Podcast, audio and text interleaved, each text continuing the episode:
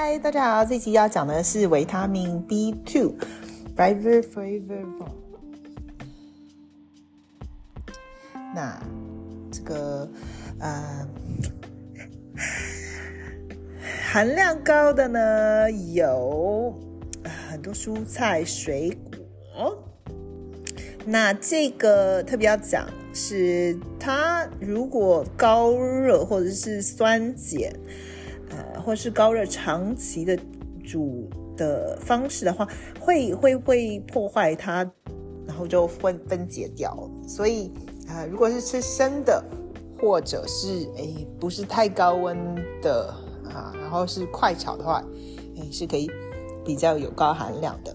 那包含的食物呢，有葡萄、苹果、香蕉、绿色叶菜。百香果、蓝莓、覆盆子莓，还有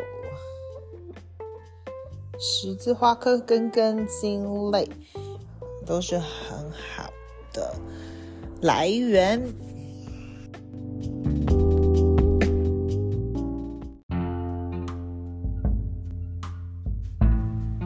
Thank you for listening to the episode.